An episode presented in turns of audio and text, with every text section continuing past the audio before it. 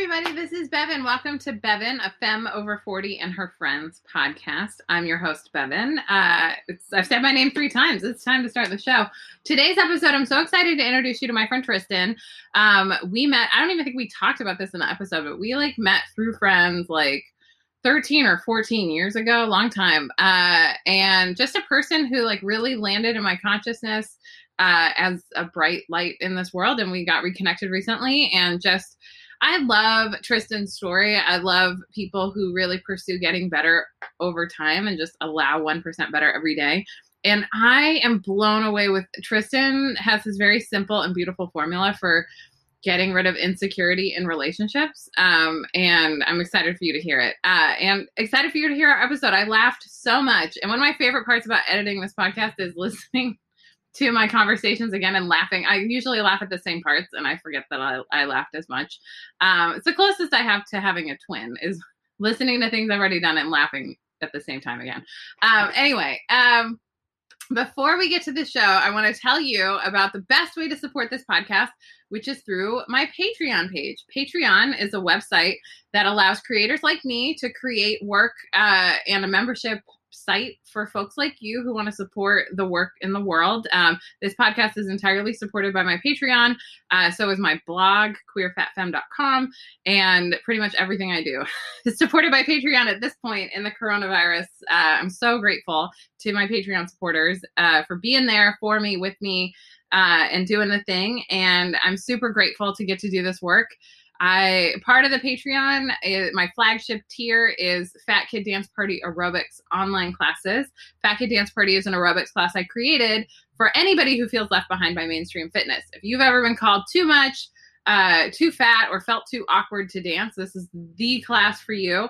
Uh, it's all levels. I've had people who have done Ironman, and I've had people who haven't uh, done any movement for years enjoy and love my class and find benefit from it. As a teacher, I would say I draw a lot of inspiration from Richard Simmons and Miss Piggy, but of course in my own way. And I'll say, I, here's my special sauce 80% of Fat Kid Dance Party is literally just mindset. So I'm really there teaching you mindset stuff about loving your body, freeing yourself, and tons of stuff to help you navigate the world a little bit easier, to reduce your anxiety, um, a lot of good stretching. There's always six classes available a 10 minute, a 20 minute, a 45 minute, and uh, two full 55 to 60 minute classes plus a chair class. So all of that six classes to choose from at a time. Every week I, I upload a new fresh video. Um, and you can find all of that at Patreon, P-A-T-R-E-O-N dot com slash FKDP, which stands for Fat Kid Dance Party. Now that's the $25 tier, but five bucks a month gets you access to Bevan's Bites, which is an exclusive podcast just for my Patreon listeners. Um, it has lots of Reiki healings, meditations, um, Q&A questions, advice, uh, and then things I'm going through, updates that I only share there, um, ways that I've dealt with like when trauma and trigger comes up. Um, and because I always find it really helpful when teachers of mine kind of walk me through their process of just living life. So that's all there. Plus, any level at my Patreon, any level of support, you get access to my weekly Zoom aerobics class. It's 11 a.m. Pacific on Saturdays. I was so resistant to teaching on Zoom. I thought it would be really hard, and it's actually been great. I love it. I love seeing people smiling faces after class, and we do a little like 10 minute hangout and just introduce each other. So if you want to meet friends during this pandemic, if you want to just jiggle your body and enjoy that body that you have today, not the body you had 10 years ago, not the body you think you should have, but this body right now. Um, and you can join that class even if you don't join Patreon. Tickets are 12 bucks. Um, and you can find the link on my Instagram profile which is Bevan's Party or Fat Kid Dance Party, both of those. Um, but anyway, I just super appreciate you tuning into the podcast. I hope that you enjoy this conversation with Tristan and it leaves you feeling inspired to just get a little bit better in your life. Now, Tristan, welcome to the podcast. You can't. Thank you for having me. You just made the best face. I was I, I I actually intentionally want this to be audio, but like I want you to know that Tristan makes great facial expressions. Uh. I hate all pictures of me for this reason because I'm so expressive that I always look like a demented Muppet. Like in every freeze frame of me talking publicly, I can't help it. It's just what my face does. Um, I love the Muppets so much. Strongly identify as a Muppet, not a person. Um, like when I get my makeup done by a makeup artist, I say specifically I want to look like Miss Piggy, and I'm not joking. So like, because you got it in the big cheeks, the like strong pink on the cheeks, the strong eye, right? And like, and also I have a Muppet smile, but I don't, I don't think I look like a demented Muppet most of the time, but I love that you do. I certainly do. You need all these. uh, Tristan is joining me from Portland, Oregon, uh, and is what's your sign? I don't even know your astro your astrology. Really, that's how we're starting. Yeah, yeah, Oh that's how God. I'm a Libra. You're a Li- oh, great. That's actually perfect for the work you do. Um, Okay, next time someone asks me, I'm just gonna lie and say I'm something else, and then they're gonna be like, "Oh my God, that's actually perfect for the work you do," and then I'm gonna be like, "Ha ha, just kidding. None of this is science. I'm a Libra," and then they're gonna be like, "Oh, but that is also perfect for the work you do," and I'll be like, "No, no, do you know your rising or your moon? I don't know any of those things." You don't? I'm shocked. How have you been queer for this long and no one has sat you down and been like, Tristan, I need to do your birth chart? They've tried. I just can't get into I cannot get into the birth chart thing, especially since they've said that the way that the planetary alignment is, whatever we thought our signs were, are no longer even our signs. Like it's literally all made up. I'm so happy that it brings meaning to people's lives, but I've also seen it used as a weapon. And so I'm like, I do not know. I will not participate in this. This, this is shenanigans. okay. I want to just say I too have seen that weaponized. I too have heard the thing, but I think it's BS. I think astrology is so old that it's like necessary. Like it's just part of it, but it's fine. I here's the thing. Have you watched Battlestar Galactica? No. Okay, what a treat you have in store for you to watch this show because you love sci-fi. We were just talking about this before before I started recording. So uh-huh. Battlestar Galactica, you're gonna love it, and I believe it all. And it and it really like there's a moment in like season four where they really tie astrology into like the destiny of the universe, and of course that appealed to me. But I think you'll like the sci-fi and character development. And there is not an interdimensional uh, gay orgy. No. No, That- that's that. well, That's what Sense8 was good for. Uh-huh. Gay sex. I'm so so glad that it- Just, I don't know the like horoscope thing. It feels it's just another religion to me. It's just like more belief in the unknown, and that again, it's so great. I'm so glad if it gives people meaning. But then it is also like, just as I don't want a Christian being like, "What? You don't believe in the Bible?" I'm like, yes, because it's all fucking made up. Like it's all made up. It's made up by humans. Whenever it doesn't matter. Mhm. it's just not it's just not for me That's great. I'm glad that it's not for you, and yet also still understand you as a Libra. of course you do sure sure jk i'm a sagittarius ha sucker no i'm You- a really no i wouldn't trick you like that Thank you. Thank you for coming to my podcast with I your would do true, that honest with- opinions. if there was somebody that i hated that's what i would do to them Oh yeah. If you hate someone, tell them you're a Pisces. okay I'm just kidding. I that was just a dig at all Pisces. again means nothing to me because i don't believe in it because it's not science um, I, I yeah. So okay, so we won't go down the astrology path, but I do. There's a lot of astrology babes who listen to my podcast, so I think they like to know. Um, that is great I also like to know. I like to understand my friends more, so I like to use. It's funny that you say it's not science because I feel like a lot of astrologers treat it as science and like dig into like the star charts because it's all math, you know. Anyway, Totally. The stars are definitely science. but the way that the stars were lined up the moment you happen to emerge into the planet, that's the thing that I just don't get is just like, then how?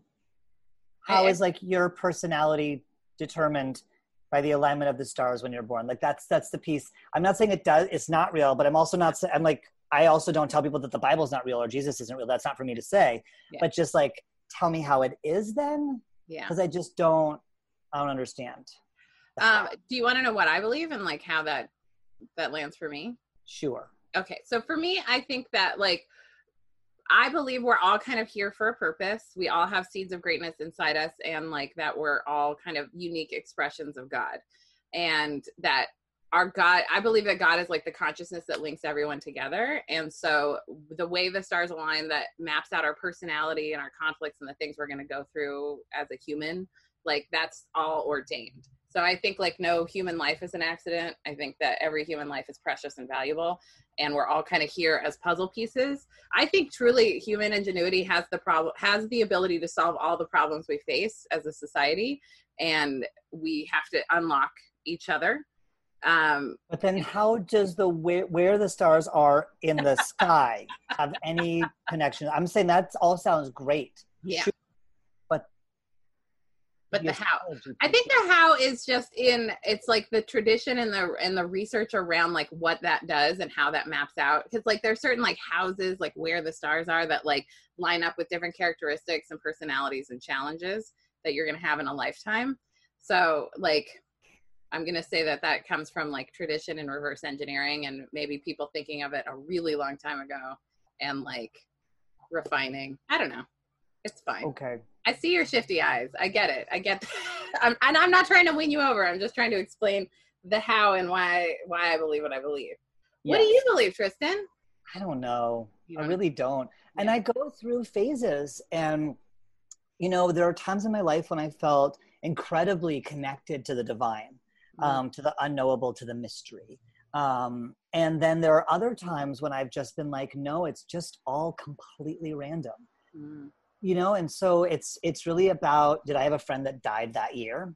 You know, because sometimes when you lose someone, you're like, oh, that was meaningless. Like, there's no God. Like, who would have ever? There's no plan. Who would have ever? How? What could possibly account for the two best people I've ever known in my life dying of cancer before I'm 35, before they're 50. Yeah. Like there's no, no. But but then there are other times when you know I'm able to spend time outdoors, when I'm able to go to concerts, when I'm able to be like deep in a meditation practice, where I'm able to sort of tap into something that feels like, oh, there's something floating above that sometimes I have access to and sometimes I don't. Um, but then, you know, witchy white people do their thing. And then I was like, oh God, no, I'm nothing. Like I'm nothing. Like it's just what I can see. So it's about, you know, it's about ways in which things have been traumatizing to me and wielded against me. Mm-hmm. Um, it's about my own connection to things and other people. And so, yeah, it's, I don't know, it's complicated. Uh, that's, that's beautiful. And it's kind of funny because like, for me, the opposite, I had a lot of friends die before I was 35. And the way I made space and meaning for that was through spirituality. That's actually how I really developed into my spirituality. Because like the why doesn't make any sense, right? Like why someone who is just so profound and really using their life for good and to impact the world and they get to keep living. And no offense to my father, but he's, you know, 71, not doing a lot and not really taking care of his precious life or his health or his body temple, right? Like why why is that fair? Like why is that like that? And so for me like surrendering that to something greater and like bigger and sometimes people just make a profound impact on the world in a short time you know and like i don't know. It doesn't it, it it's i think both AMs, right? Like and it also i'm gonna say it tracks as a libra that you've changed your mind about what you believe.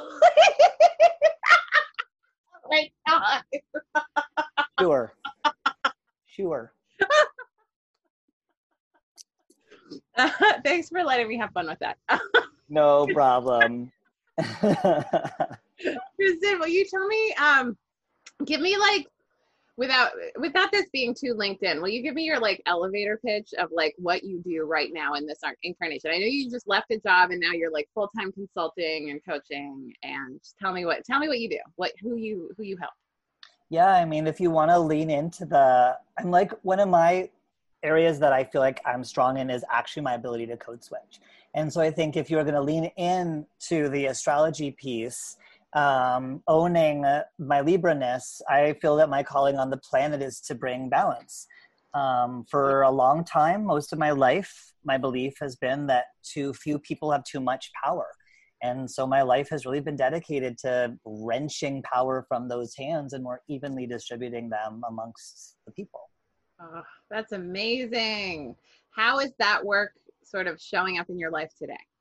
Oh my God.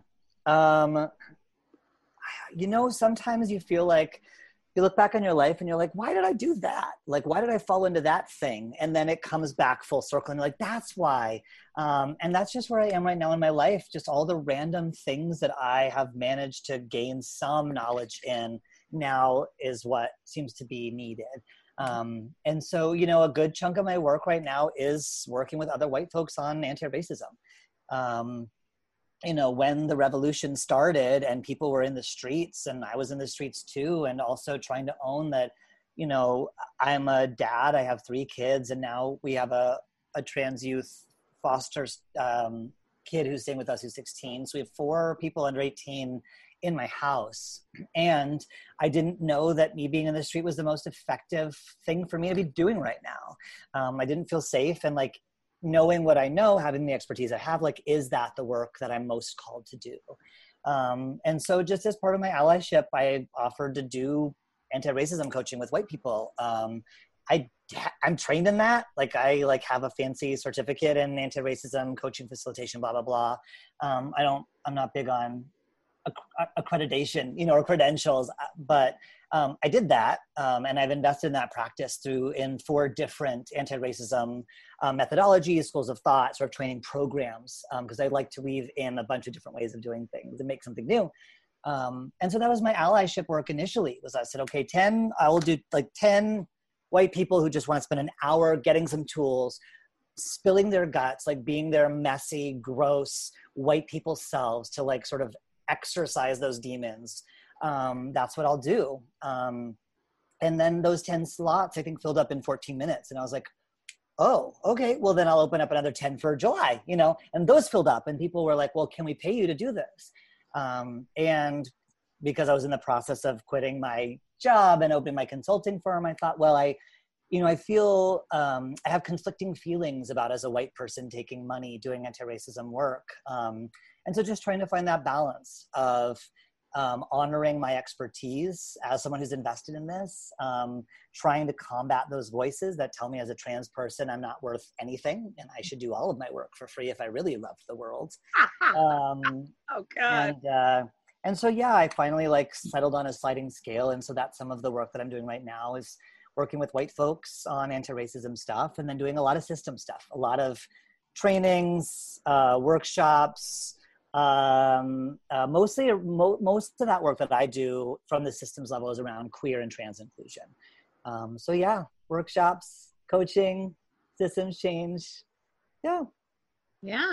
Oh my god that's amazing. Um, so for systems change like what types of organizations do you work with who like who's your like ideal clients like who who who should reach out to you for that kind of work in an organizational level yeah i mean I'll, I'll, just because I'm a trans man who had a baby and my dad's a doctor, so like I'm a nerd. I love medicine. I love bodies. I love science, as we've already established. Um, and, and I also, and similarly, I love the science of building like radically welcoming spaces. Um, and so I really love working with medical providers, practitioners, um, uh, complementary medicine, uh, acupuncture, naturopaths. I've done a lot of work in fertility spaces, fertility clinics, birth workers, blah, blah, blah. Um, I just launched a digital training on trans pregnancy for birth workers, mm-hmm. which I've been doing in person for years. And then I finally moved it online. The pandemic forced me to. So, so yeah. Uh, like, I love that you say the pandemic forced you to, but really, like, what a gift to the world to like create that, to have refined it, right? Like, because that's someone who teaches something that's a very living organism, right? My aerobics class is different every time. It was so hard to pin it down to like the workout videos, and it's very 2018. You know what I mean? Like, I see it and I'm like, that's how I taught it that then, but it's different now. But yes, it is hard to like commit it to like a webinar or whatever, but then it's available, right? So many people it is. It's more available, um, and it can continue to be a living, breathing organism. You know, I built it so that it's on. Uh, it's hosted on a platform where it's not like a three-hour Zoom call of me doing my normal training. Mm-hmm. So it's a bunch of different videos, a bunch of different modules. um, I was able to bring in four other trans and non-binary folks who've given birth um, to really honor that I'm not. I can only tell my story, you know. But here are four other ones. Here's like a home birth off the grid in Canada. Here's a black trans man who gave birth in Brooklyn. Um, here's a trans guy in Houston who had a traumatic birth. Mm-hmm. Here's a non-binary person who did reciprocal IVF and carried their partner's baby. You know, mm. there's just like there's such a richness there that I can offer in this type of a setting. And then I can do like quizzes, downloadable PDFs, all these other tools. Like we talk a lot about cultivating humility. What does that actually mean? Like, how do we get out of defensiveness? How do we get out of fragility for non trans people so that when a trans person says, I don't like what you did, you can be like, oh my God, thank you so much. And I'm so sorry, and I'll fix it. You know, so all these tools that I've created, I get to just put them all in there, which I could never do like in a typical three hour training. So I know it has been a gift. I just don't want to be one of those, you know, those like positive vibes only people who are like, wow, the universe has given us the pandemic as a as an opportunity to walk through the portal of enlightenment or whatever. And I'm like, okay, Karen, but people are dying. You know, so I just I try to hold both that it is really complicated and hard and if we look for it, there are ways that we can use this really difficult situation to catapult us into a new way of being. But, you know, I just hate those people on Instagram. Mm. I try really hard to actually be a person who is very positive because like I need it. Like, cause I can go, when I go dark, I can go real dark, Tristan. And like, I don't, I don't like that part of myself. It's really miserable. It's so much suffering. And so like, I try to see the opportunities but I also try to be a very balanced, realistic person on Instagram. Um, and like, but I also think like, you know, if anything this pandemic has done for us, it's shown corporations that they can provide access to work for people who can't commute. You know what I mean? Like this is a real like we we could have been more accommodating this whole time. And here's here's how this forced you into a level of accommodation that enables more people to get work, even as many people don't have work right now. Um, yeah, I mean, so. I think that's I think that's a totally realistic um, example of something that may come out of this that's good. You know, my dearest friend is like, this is going to be the fall of capitalism. And I was like, listen, capitalism is capitalism has survived way worse than a pandemic.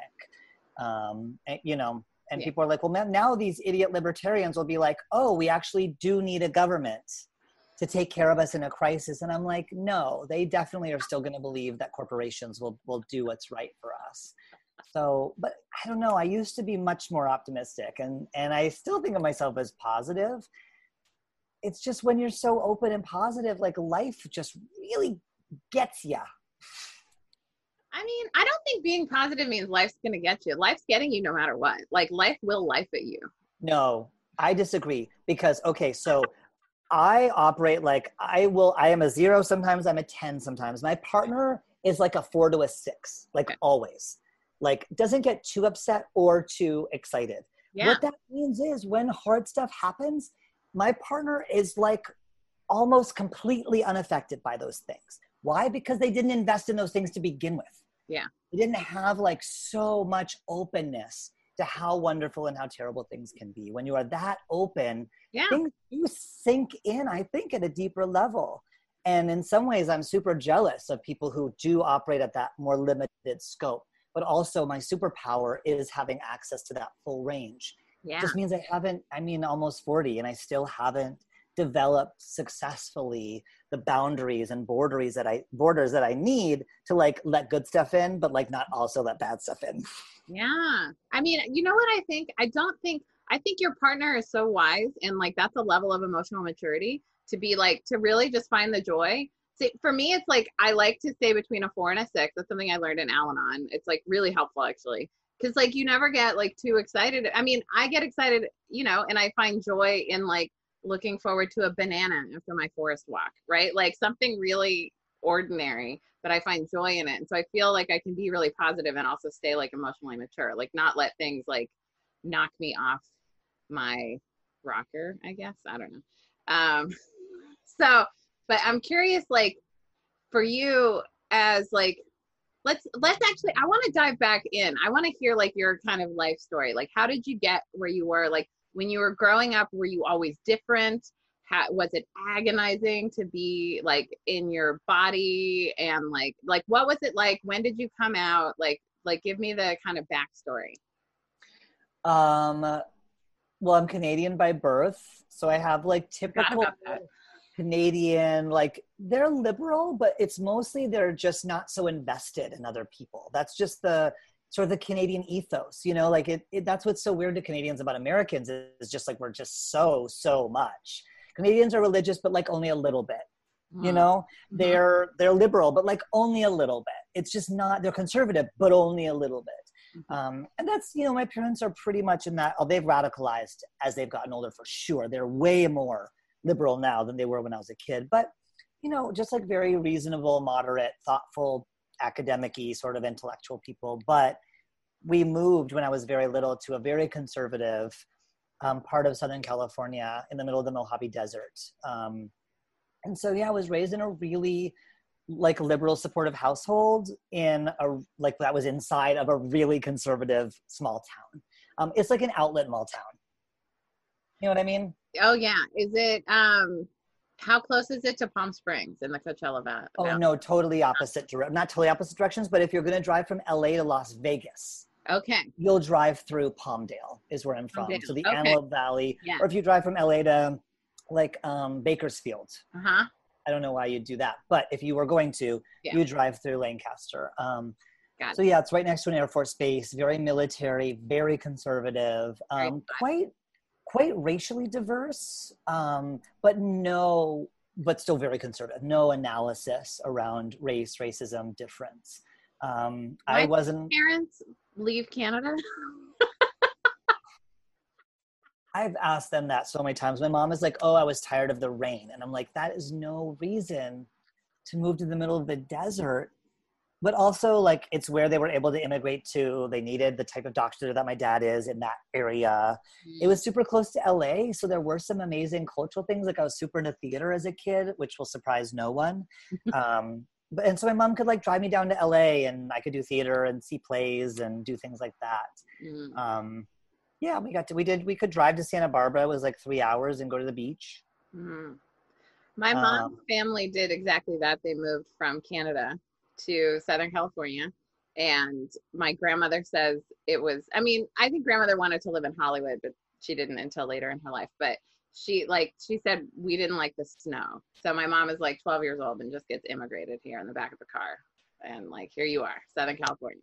Welcome from Canada. Okay. Right. Right. um, yeah. And I was a very strange child, like a very strange child. Um, mostly around like the social justice shit like though i didn't really have great language and i still have just so much shame and regret about sort of like my early awakenings and the, how messy they were on the people around me. Um, but you know i like i became a vegetarian when i was 10 and was super into animal rights. And then in middle school at the very end of my seventh grade year in our biology class they were like oh now you have to dissect frogs. Like they added it to the curriculum. And i was like no i'm not going to do that. And they're like okay well then we're going to fail you like mind you i'm in seventh grade. Like I'm, this isn't even high school. Um, but um, i was like well that doesn't seem right. I don't want to have to do something that i don't believe in. Like i don't eat animals. I don't want to participate in an animal being killed for my education. Yeah. Um, and so but the school stood their ground and they were like no we'll fail you. You have to do this. It's required. So then i reached out to peta. This is like the early 90s so then i reached out to peta and they were like oh that's completely against the law um, here's a bunch of like materials to help you make your case. And like if they don't listen like we think that you should call the news. And so i called the news. And so i ended up on the news and i staged a walkout with other students. Um, and we had like signs in front of the the school and everything. And then finally the superintendent for the whole district came down to the school and was like okay fine. Like we'll let you do something alternative to this. Um, and my parents really stood with me you know from being a vegetarian. My mom was like i think it's great that you're making a sacrifice for something that you believe in. Like i'll cook vegetarian. That's a small adjustment. Again that was in 1992 so that's pretty in the middle of the like the mojave desert. Um, so they always did that. Same with the mar- the marches you know my mom was just sort of like well i'll help you make signs like whatever you need to do. Um, so even though they didn't totally understand it i think that they were just you know they understood and, and were proud that i was willing to take a stand for something um, and i think that instilled in me really early on that that my voice mattered and could make a difference. Mm. And I think not everyone has those experiences early. Um, yeah, but I didn't, I mean, but the trans thing doesn't come until way later. I really didn't understand that I was trans until I was like 18, 19, 20. Wow. How did that realization come? And did you come out like as, you know, because some people before they transition or, or realize about their gender identity, they kind of come out as gay because like that's the option they saw or whatever. Like it's part of their sexuality, which we know sexuality and gender are different. But yeah, I mean, that whole, that whole like age 15 to 20 is just like super murky. Like I definitely knew I was queer. Like I knew I was queer from as early as I can remember. Like when I was nine and like did my first play and I like met gay men and I was like, oh, that. But you couldn't be a gay man if you're a nine year old girl. Like what? Yeah. doesn't make any damn sense. You know?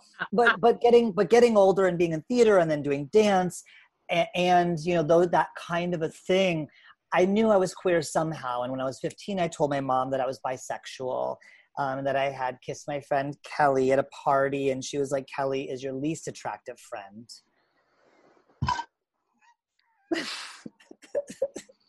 oh my God. Oh my God. That might be the best coming out story I've ever heard. And I've heard a lot. The, the critique of who you were kissing. I don't care about the bisexuality, but you need to raise your standards, Tristan. Yes. And you know, honestly, like that's also just like quintessentially my mom. Like my mom is not, she's not so much now, but definitely when I was younger, like it's very judgmental, like very judgmental. Um, so yeah. Okay. okay. Keep going. Um, yeah, I mean, and then I can always, I can remember thinking like, st- like something, you know, there's something here. Um, and all my boyfriends in high school were gay. I wasn't actually attracted to girls. I just like wanted to pass into queerness. Yep. And I liked girls. It's not that I didn't like girls, um, but I just was not ever attracted to them. So like even when I had girlfriends, it was like I just wanted to like do fun stuff with them, not like making out. Yeah, exactly. I want to just do a quick PSA for anybody listening to this. You don't need permission to be queer. Like if you feel queer in you in you, like just you get to be queer, right? Like there's no hall pass, there's no committee. Uh, there's quite a few gay cards I would revoke if I were given that power, and yet no one has bestowed that upon me. So I this is my welcome mat to anyone who just if you feel that spark of like I don't understand what my sexuality is or where this is, you don't have to go kiss your least attractive friend in order to be queer. Well, tell that to me at 15. You know, like we didn't have any language. Nothing. We had no one in media. Nothing. Nothing. Yeah. Nope. Nope. Nope. Um, we and we tried to start a GSA at our school, and our vice principal said no. Um, Not he refused to surprising from the administration with that frog thing. That's right. Yeah. Um, but that vice principal was Mormon, and he Mm. is right now in prison Oh, um, for having a sexual relationship with a male student. wow. So he's like, no GSA because uh, I got these these kids on lock. Um, well, gross. it's also like it's obviously just anecdotal, but it backs up a lot of the evidence we have that it's self hatred.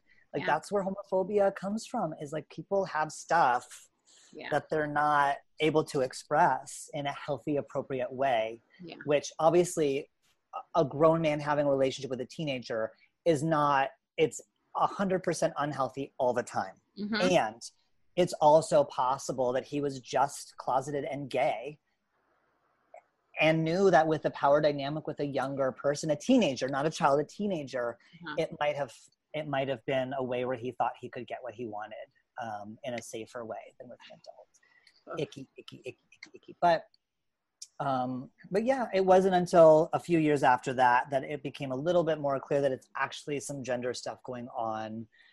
Um, and it was just a slow realization and i went by gender neutral pronouns for a while and i had a transitional name um, just as i tried to figure out my path um, and even when i started transitioning like taking testosterone even then like i wasn't totally sure that i was trans i was like I- didn't know like is there a pass you know where's the door i can't find it like am i allowed in am i trans enough am i queer enough and you know, again, that's so long ago. It's like the dark ages in trans years, basically. Really? Any gay trans men. So the Uh-huh. fact that I liked men and wanted to be a man, like not even my queer friends understood that. Now, of course, it's different. But um, and finally, just like a slightly older. Now, in retrospect, he was probably like 24, but he seemed like a grandpa to me at the time. um, but he was like, "It's okay if you don't know, and you can just try. And if you don't like it, then you can just stop." I was like, "Oh, okay." And he's like, "Because we live in a transphobic world, there there may always be voices trying to tell you you're not this enough or that enough, and all you can do is to just try and see if it works. And if it does, great. And if not, that's okay too. You didn't fail. It's just more information." Yeah.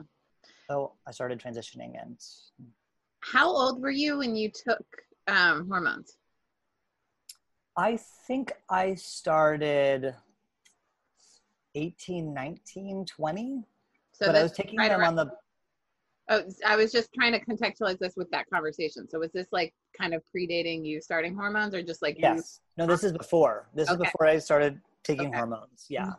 I was like, I think I want to start testosterone, but I'm not sure. And he was like, Yeah, dude. Like, so many of us are not sure. That's okay. Yeah. Some people, for sure, are born and are like, I'm a dude, and then they have like their earliest memories, but like not everyone, and that's okay too.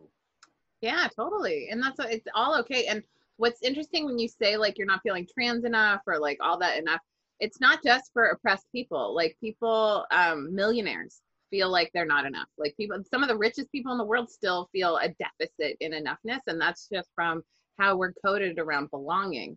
And when uh, people say your belonging is conditional based on your behavior or your conformity, then that kind of quiets our actual human diversity, which is like within all of us. And like everybody has like things that make them different. And like white cisgender men with money, like who are like at the top of this pyramid, it's just like it's so fragile. When your when your when your power and your enoughness and your belonging is dependent on conditions and conformity that that like creates you know all this toxicity. And so it's so interesting how like you know we feel not enough and like that's kind of like a tool of the white hetero capitalist patriarchy but then also they don't feel enough either you know and it's just like it's it's the most common feeling that i think humans have that we don't talk about enough is that people don't feel enough and they already are so Yeah. I mean, honestly, like that's a big part of what I work with white people on is this idea that like I'm not doing enough to fight racism. I'm not doing the right thing. I'm putting my energy in the wrong space. But then one person says I'm not doing enough and I'm doing that. And then this is wrong. And then that's wrong. And, you know, it's, that's a huge thing is, you know, one of the 10 tools that I work with that I teach people is resilience. And by that, I literally mean you get so strong and so secure in what your unique genius is and what your sphere of influence is. And you do all your work right there where you can be do the deepest work the most effective work have the biggest impact. And that way when people come at you with that not enoughness shit you're resilient against it. You can be like i hear that you want me to be marching in the streets but i have social anxiety. I can't do that. I'm immunocompromised. I can't do that. But i'm an artist and i can create art that continues to push the cultural conversation around black lives and anti-blackness and anti-racism and white supremacy. Um, you get so clear in that that none of that other noise even permeates. Yeah. Oh that's so great.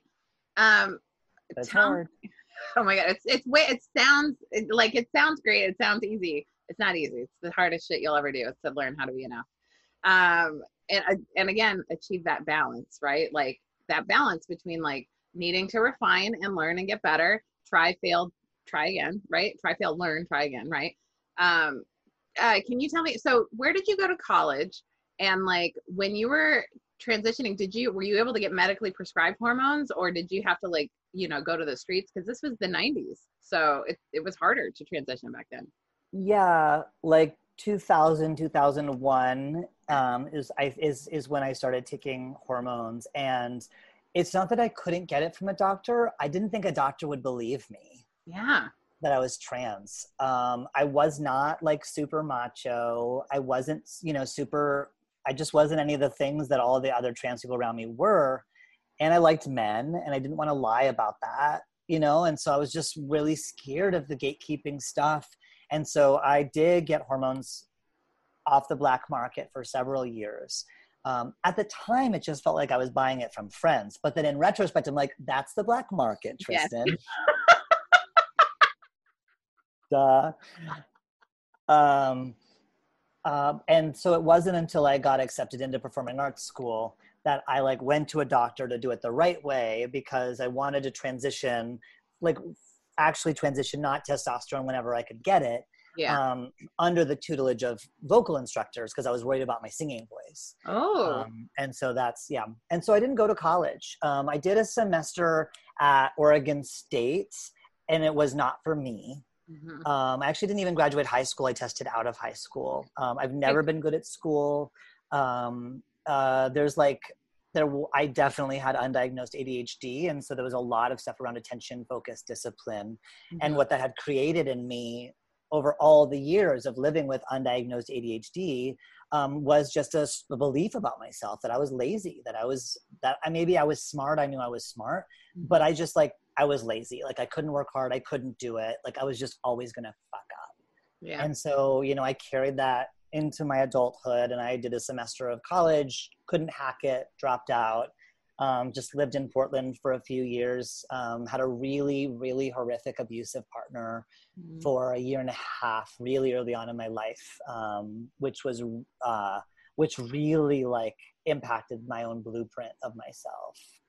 Um, and I've been undoing that for the last 16 years. I was going to say, what does healing from that look like for you? Because I know a lot of people who have that work to do. It is, it is just, it's so hard. You know, I work a lot with high schoolers and college students, you know, who are queer. And I always tell them, I know I'm not supposed to give you advice, but don't date people who are mean to you. Uh, yes, that's such good advice, actually. Don't date people who are mean to you. Don't date people who are mean to you. Yeah. And now I've created, I created curriculum on like queer healthy relationships for queer, queer young people because I didn't know that shit. Wait, that's a thing you do?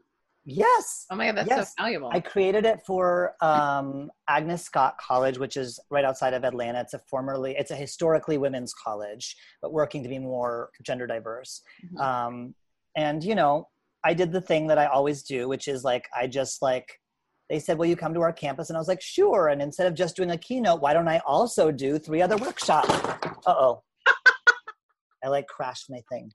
I just want to tell everyone who didn't get to watch that happen that like Tristan made a flamboyant arm gesture and then toppled the dry erase board. Yeah. Mm-hmm. Flamboyant arms. Okay. Right. My favorite. Um, yeah, so I just said like, oh, and I'll do three workshops, and they're like, great, we'll take that package, and I was like, yay, now I have to create some workshops. Yeah. Um, so I did. I just thought like, what do I wish I'd known at 19, 20, 21? And I was like, how to be in a freaking healthy relationship, how to say no. Yeah. How to figure out what I like and what I don't like, and how to be okay with people breaking up with me. Oh my God. And how to be honest about what I wanted and needed, and how to figure out what kind of relationship style I liked. Um, yeah. And so so that's part of the healing for me is trying to figure out like what tools do i wish i'd had and then codify it and then use that to try and help other young queer people not get taken advantage of by really damaged folks who have not done their healing work oh my god um yeah and and being with really nice people helps after that mm-hmm um, but not too nice. I was with a lot of people who were just too nice, and I was like, oh, I've overcorrected. You know, I've gone too far in the other direction, and this is just a boring person who's obsessed with me. I don't need that. I like to call that beige when the personality is just beige.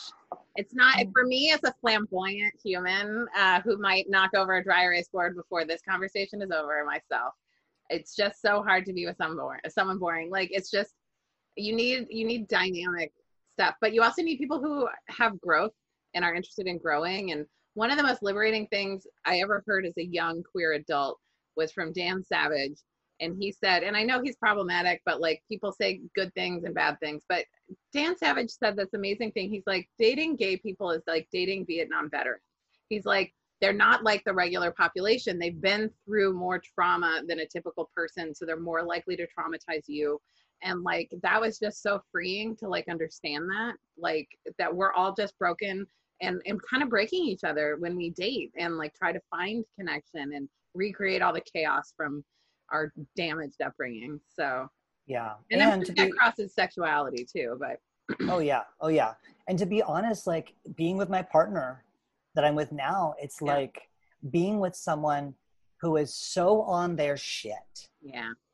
that they don't allow you to re-traumatize them. They don't allow you to wield your hurt as a weapon against them you know there are so many examples i have from early on in our relationship where i tried to be like controlling like oh no you can't be friends with that person because they're cuter than me you and that makes that? me insecure oh 100% 100% this is me 10 years ago i'm like whatever 27 28 yeah. mm-hmm. and i'm like yeah you have a friend that i know wants to hook up with you who's way cuter than me and i have had people in the past cheat on me and so i don't feel comfortable with you being friends with someone who i know has the hots for you you know? And then my partner was sort of like i'm so sorry that happened to you and that's not my problem and you don't get to control who i'm friends with.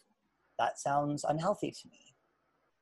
And so just having someone just like lay down the line not to be like oh my babe i would never cheat on you at all at all. No it was like none of that matters. I'm not even going to go down that road with you because that road is stupid.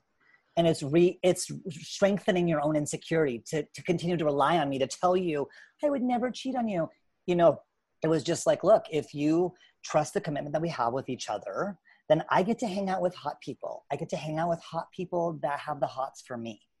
And if there's anything i've done to make you feel like i'm not trustworthy then that's the conversation we have Mm. But if not, then I'm going to go have lunch with my friends and you can call your therapist. but so so many instances like that and truly having someone that didn't buy into my my my shit deeply healing because yeah. then it allowed me to do the work mm-hmm. that i needed to do to not continue to rely on someone to, to reassure me but to get to the place where i'm like oh right okay. And then just being a good just being a good person. Like i just it sounds so basic but i've just worked really hard on that. Like i just really work hard to be in my integrity and to be a great partner and to be honest and hardworking and loving and supportive. And that's how i hacked all my insecurities. You know i just thought like at any point my partner's going to wake up and be like oh my god who have i married? I could do way better than this. And at some point i realized like that insecurity may always be there so instead of trying to stuff it down or make it go away, instead to just be like, what if when my partner wakes up and realizes they could do better, I am better? Like, what if I just think, like, what would be the perfect person to be with this amazing human I've picked? Then, like, I should just work to be that. That's not hard. Yeah. Um, yeah. 1% better every day is a very doable thing. And totally. I, most people forget and don't give themselves credit for what is possible if they just like get into growing and stick to growth. And also, I cannot wait to use the line I'm going to go have lunch with my friend, and you're going to call your therapist.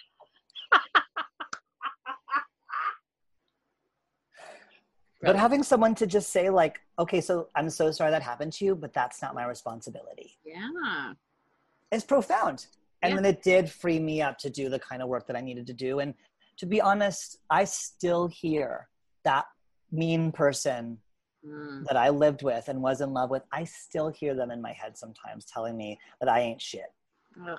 You know, that I'm not, that I will never amount to anything, that no one will ever listen to me.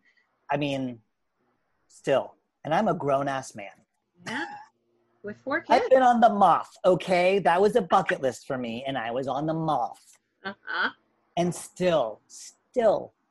And that stupid person tried to defend me on Facebook recently they will always try to come for you. I think it's, I, I truly believe everyone's emotionally abusive exes will try to come for them during this quarantine because everyone's real vulnerable. Mine did first thing that like the set March 15th, this quarantine happened. March 17th, I heard from them. And like, I'm just like, and I've heard from other emotionally abusive exes, and I'm like, it's cool. Good luck to you. I don't need to talk to you. Um, when you're you ready, when you're ready to message me and say, yeah. I'm so fucking sorry. Exactly. If, if your message does not start with that, No, when it is just a friend yourself, request, Yeah. never. No. And I had a partner that I was not nice to, Mm. like a hundred percent. And that had that also has stuck with me for years, for over a decade. And it was only very recently, maybe three months ago in therapy when I brought it up and I was like, hey, like I keep having dreams where I find him and say sorry. Oh. sorry, I was a dick. Like, I, you did not deserve to be treated that way. I take full responsibility for that. Um, and he was like, okay, well, then why don't you just send him that message? And I was like, well, isn't that super self serving? And he's like, I don't think so. You can just write someone and, and take accountability for what you did. Mm. I was like, oh. He's like, how would you feel if someone who'd been mean to you in the past did that? I was like, that would feel great. That would feel great to just be like, you aren't, you didn't make that up. I was awful. Hmm I'm sorry. So, so yeah. Did you Yeah. do it? Oh yeah, I did Did it feel like? Did you feel the release? Did you stop having? immediately. Immediately. So good. I haven't even checked to see because it was a it was a Facebook. Actually, this is even wilder, more wild. This is part of what the, the like where I do get a little bit into the witchy space, hmm um, and where I am like, oh, there's something, because I have not, I have not. This is a person, an ex of mine who is a straight man. We don't have any friends in common. He lives in Hawaii right? We nothing. And he has the most generic name you could ever like as close to John Smith as you could imagine. hmm So I've never been able to even find him on Facebook because I've like looked to be like, could I make this right? Like at some point over the years, every six months or so, I just try to find him. Nowhere. So generic. How could I ever do this? And then I had this conversation with my therapist. My therapist is like, yeah, you need to let this go. And part of how you let it go, you know, the the German word for guilt is the same as the German word for debt. Oh. And so I was like, oh, that's right. I owe him a debt and I need to make it, I, I need to make it right.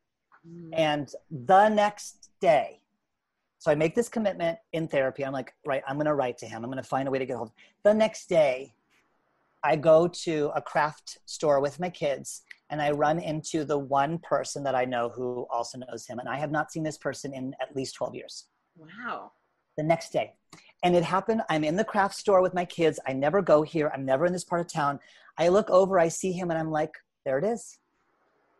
There's the opening Yeah. and it, it was and i what really was like just me putting out the good stuff of like i want to find healing and i want to give someone else an opportunity to heal if if there's a wound there Mhm. it is like literally the channels opened and there it was and i saw him across the street i was like there he is and i went over and he's like oh my god tristan you're so good we caught up and then when it felt appropriate, I was like, by the way, are you still connected to our mutual friend, my ex?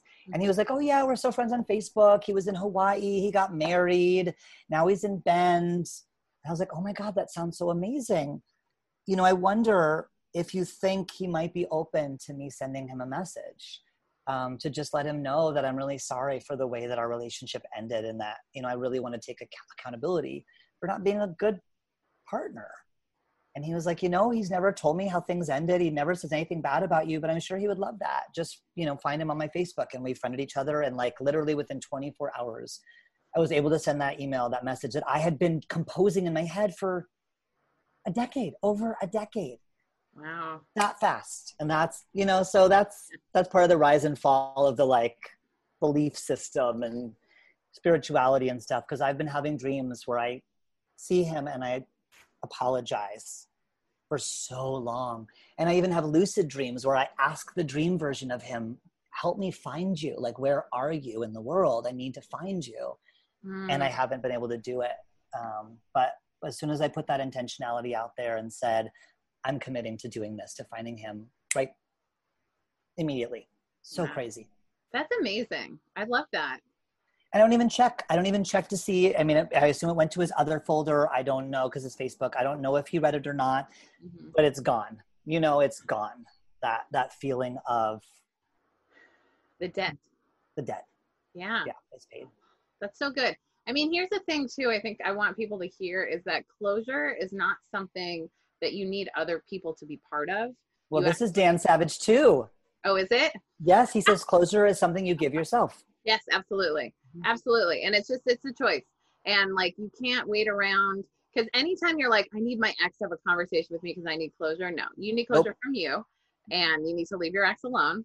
Um, because most people aren't most people aren't growing. I'll say this, like on this, but it's sad but true. If everyone was growing, we would literally solve all the problems that we have as a society. But the problem is too many people aren't growing. So like those people who you like want to get validation from or whatever, they're not going to be available for that. And you need to be available for it. You need to be available for your growth and write your letters that you maybe never send to the people you feel like owe a debt to you or that you owe a debt to that it would be because you know in in 12 step stuff they say like make an amends except where to do so it would cause harm, cause harm and yeah. right so some people you can't apologize to because it would cause harm but right. you can apologize in yourself you can create that closure and work on that stuff um, potentially with an anti-racism coach to to wrap it all into what you're doing and the service you're providing. It's so funny. Yeah, that's a then the, this this concept of I I call it mutual accountability. Mm-hmm. But what happens is when white people are early on in their process, they solely look to people of color for validation. Yeah. And then as they get a little further in their process, they like never want to do it. Mm-hmm. And that's often the people that I get that I'm like, no, no, it is like it is literally okay to ask the marginalized people in your life, like, hey, I want to be a great friend to you. How am I doing? Mm-hmm. Like, that's mm. okay. Like, Bevan, like, what would it look like if a man in your life came to you and said, you know, I'm sorry it took me so long, but the Me Too movement has really woken me up. I really am committed to being a great feminist. I want to do a better job. Is there a time when you feel that I have acted out of sexism and I've caused harm to you? I want to take accountability for that. I want to make it right if I can. Wow. What would that? What would? How, would you be like? How dare you make me do that emotional labor for you? no, I would not.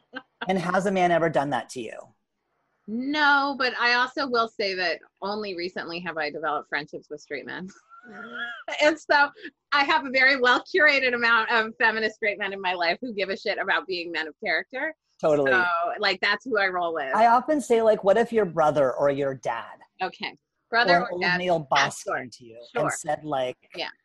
I want to do better. Yeah. I want to i want to take accountability. I want to learn. I want to grow. Yeah.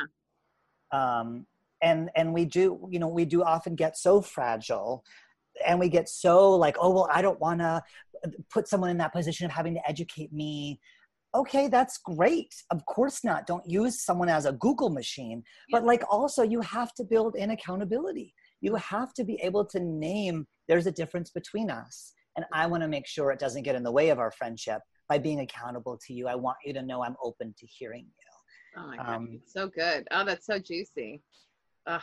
and then you're going to listen and then you're going to believe them and you're not going to get defensive and you're going to be grateful for the learning that's there and you're going to receive their feedback with wisdom um, to be able to discern when it's colored by their stuff mm-hmm. um, and when you really did overstep and you're going to respect their boundaries if they do say that's too much emotional labor for me i don't feel like digging yep. that up and i'm glad you're doing this work peace and riches blessings you exactly. know I mean? like yeah it's and and that's okay too and also it's our work as people who've experienced depression to decide if we want to open our boundaries enough to to tell people about that because like honestly most of the stuff i've experienced uh fat phobia you know sexism homophobia all those things i've i've pretty much handled that stuff. You know what I mean? Like I don't really need to dig in.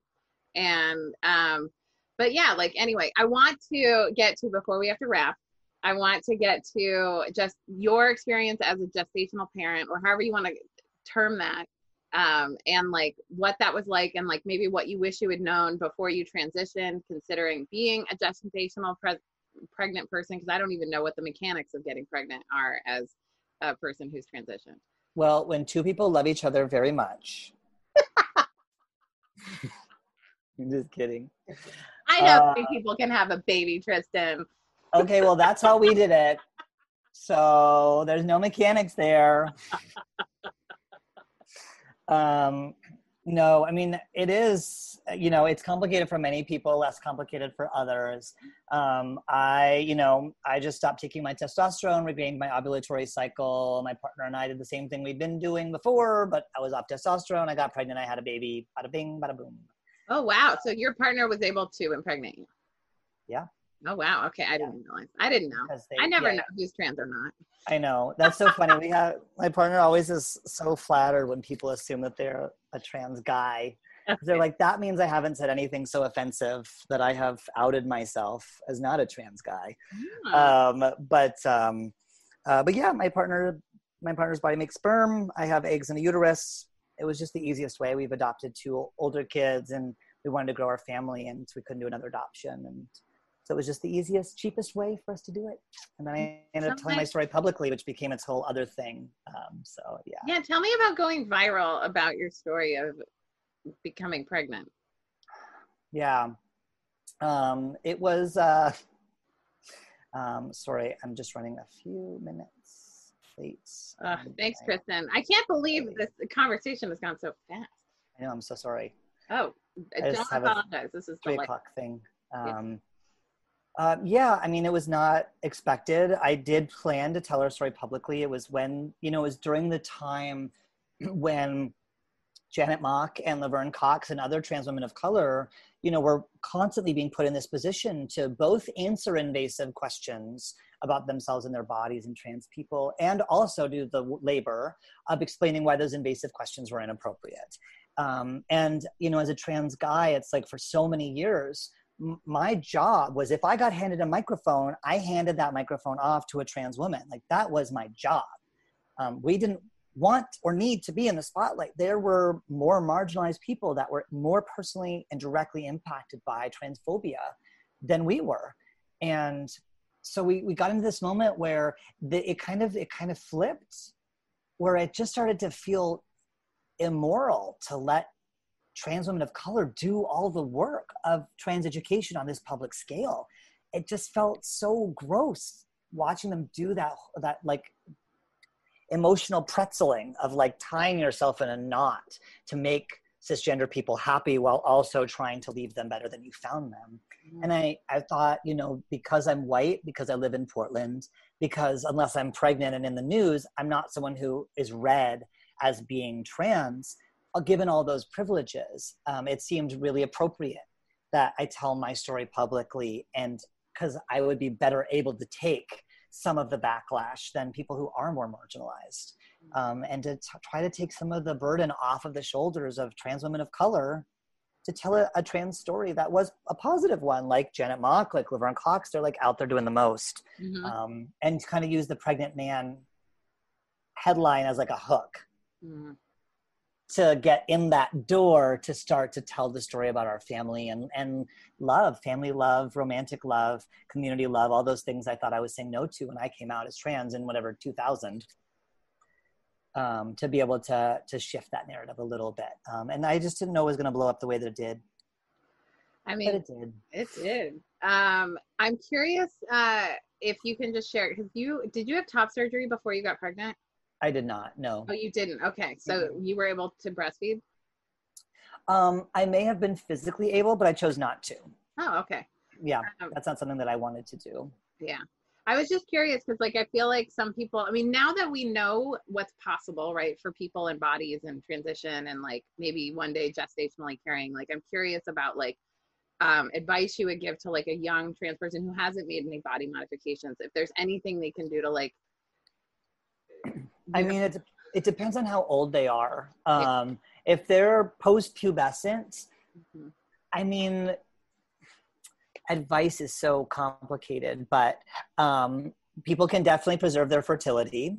And all the data that we have, and now there are lots of studies, academic, medically rigorous, scientifically rigorous studies um, that show that testosterone does not impact egg quality or quantity. Oh. Um, so as long as you are happy going off of testosterone and harvesting your eggs or getting pregnant yourself, you don't have to preserve your fertility before you transition. But a lot of people don't want to do that. They don't want to go off of their hormones, get their period back, um, get pregnant, or have an invasive procedure to harvest their eggs. So, you know, a lot of more people every day are doing fertility preservation ahead of time. The top surgery question, it's really a matter of choice. Um, you know, it depends on how dysphoric you are about your chest, um, and you just have to weigh your decisions like everything else. Um, I don't belong to the cult of breastfeeding. Um, I don't think that human milk um, is the magical cure to all things that have ever ailed humans ever. Um, I understand that people think that it's free. It's only free if you don't value the time of the breastfeeding person. Um, I understand that people think that it's easy. That's not true. Over 10% of people who aren't otherwise trans or anything are not physically able to produce enough milk for their babies and we get stuck into a transphobic anti-feminist shame spiral about what our bodies are meant to do or not meant to do about what's natural and what's unnatural and that that shame um the like you know the the sort of like breastfeeding movement um, is having because i work with hundreds of trans people all over the world it's having a deleterious effect. I've never used that word before, but it's having a profoundly negative effect on trans people because they're feeling guilted and shamed into using their bodies in a way that they don't want to.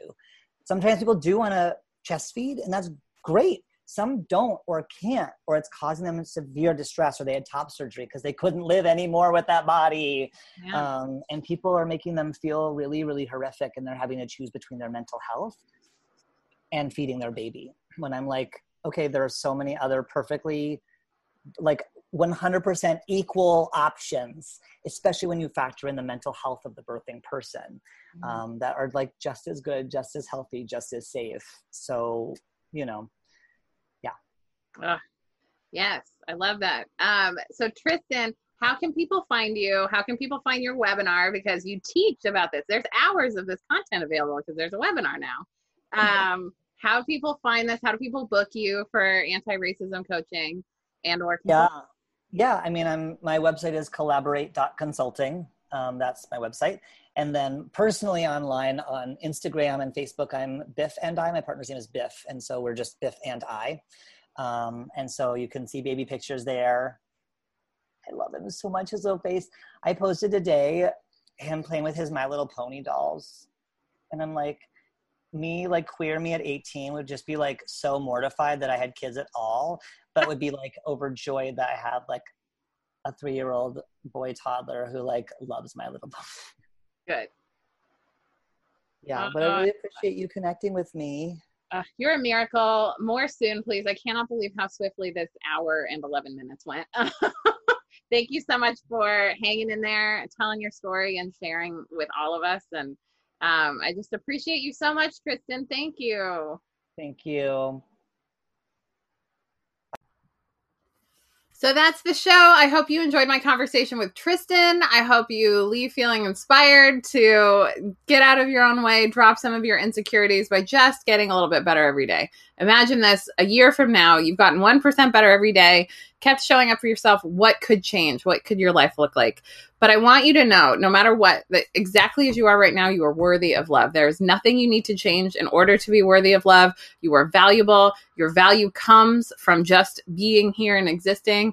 And I am just so proud of you for being here. Thanks for tuning in, and I'll see you next week.